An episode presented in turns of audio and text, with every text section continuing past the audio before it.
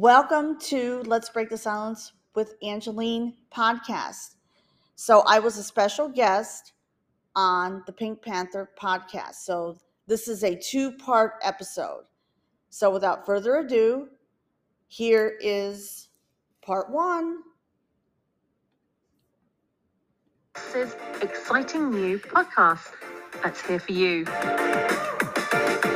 We are all about stories, new developments, and learning about individuals. Our hope is that you will join us every week to hear about our distinguished guests. We hope to inspire you, bring you laughter, and make you reflect. Our guests come from all walks of life, and primarily, they want to share their stories. Not sure about you, but I love a good story. So, Club 10M Plus have devoted their time to creating these podcasts, to sharing great ideas and stories, and much more. So, tune in every week to make sure that you don't miss out. It could be you next week.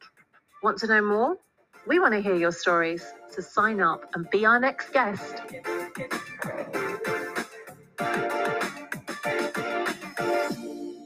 Hi, Angelina. I want to welcome you to your pitch the Panther this afternoon for me and morning for you.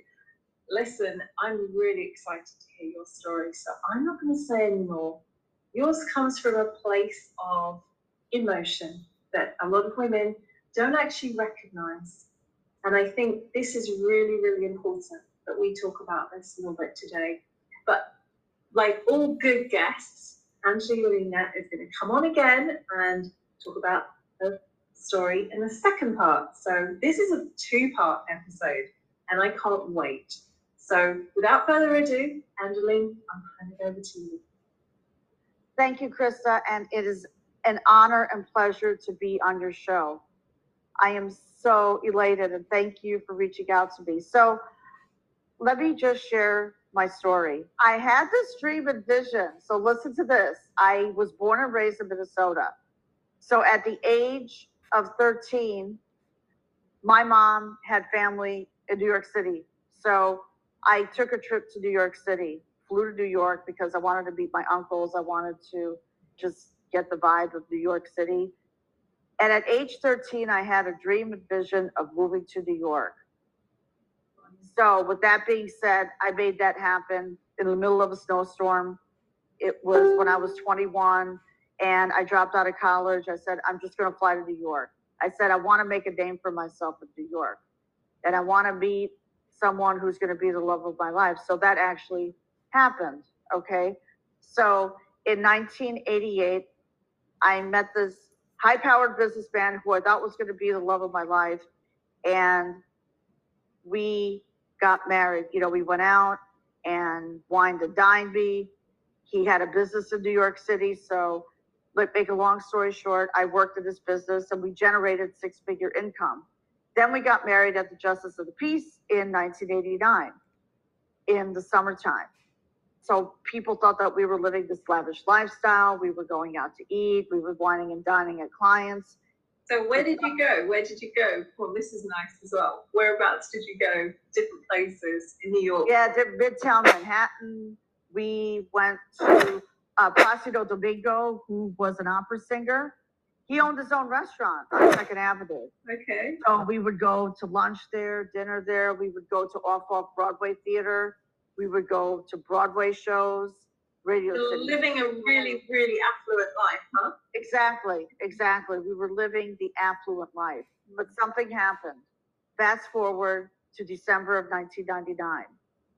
We had bought a house in upstate New York, not where I live now, but downstate, two hours north of New York City, because we wanted to expand our market and everything. So I noticed that his behavior was not normal. And I was lying in bed in December. It was a cold night and I was crying. He was belittling me, verbally abusing me. And I said, you know what? I'm just going to take a time out, go into the other room, and maybe I can fall asleep. This was at 11 p.m. at night. I didn't make it into the other room.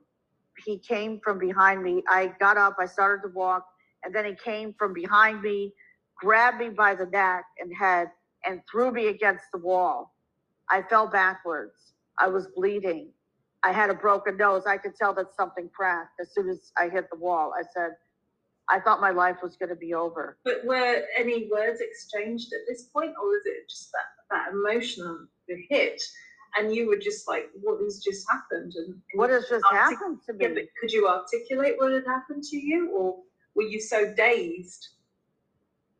You know, I was dazed, but I was also frightened. I thought I was going to die that night. I thought that that was the end of my life. But this is somebody that has never done this to date to you. Had always looked after you, cared for you, made sure that you were comfortable, and everything that your every whim almost that you wanted to do, you did, and you had the time together. And was this something that just came out of the ordinary? As you said, his behaviour had changed. I mean, where do you know why it changed, or how that how it got to there? I know, I think I recall why it changed because I think business was down and he was very, very upset about money. Okay. And he probably was under the impression that I didn't care, but I did care. I just had a different outlook than him. But what happened was that something happened in his early childhood that one of his family members told me, and that was that as a child, he was struck that his mom threw a shoe at him. Oh, wow. So I guess that was a trigger. Come to find out later that it was a trigger. So he decided to take me to the emergency room, which is not unusual. Okay, because this is part of the type of behavior that we we're talking about. Exactly, exactly. So he took me to the emergency room.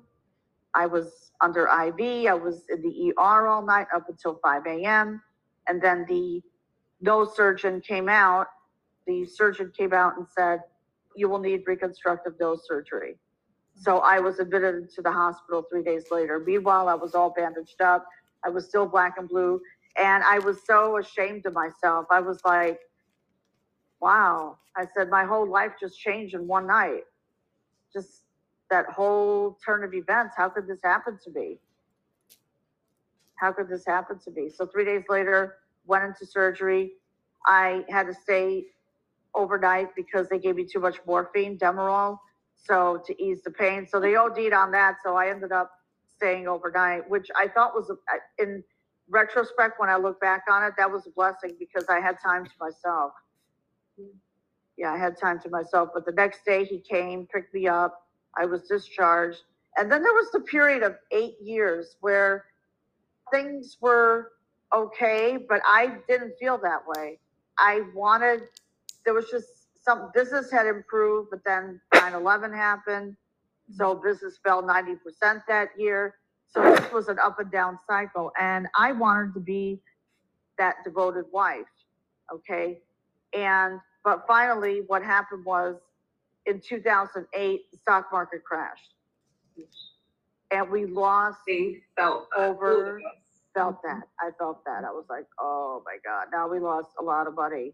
We lost over a hundred thousand dollars in the stock market. So his behavior started to change. And then I said to myself, you know what? Instead of staying home, I'm not gonna, you know, live my life staying home with him twenty-four seven and hearing him complain and, you know, be more abusive and blame me. So I went out to work in corporate America to make a name for myself. Okay, well done. Thank you had that, that determination, that you know, that drive that pushes you forward. That sort of says, "Well, what am I going to do?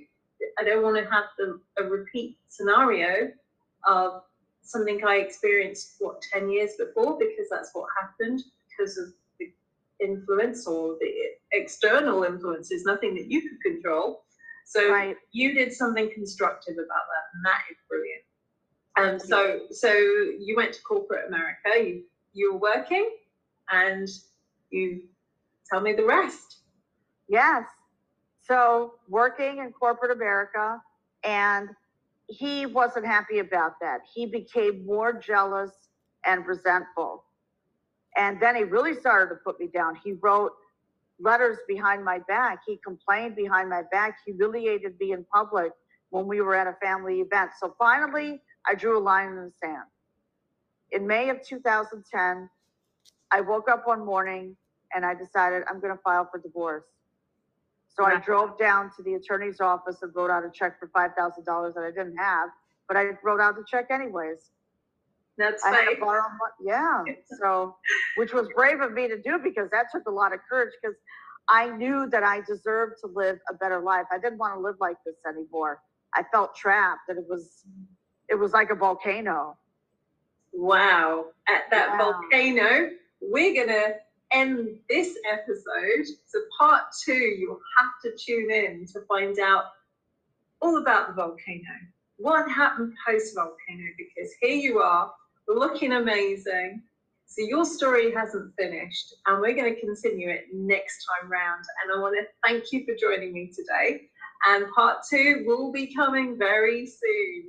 And take care for now, everyone that's watching, and uh, we will take two.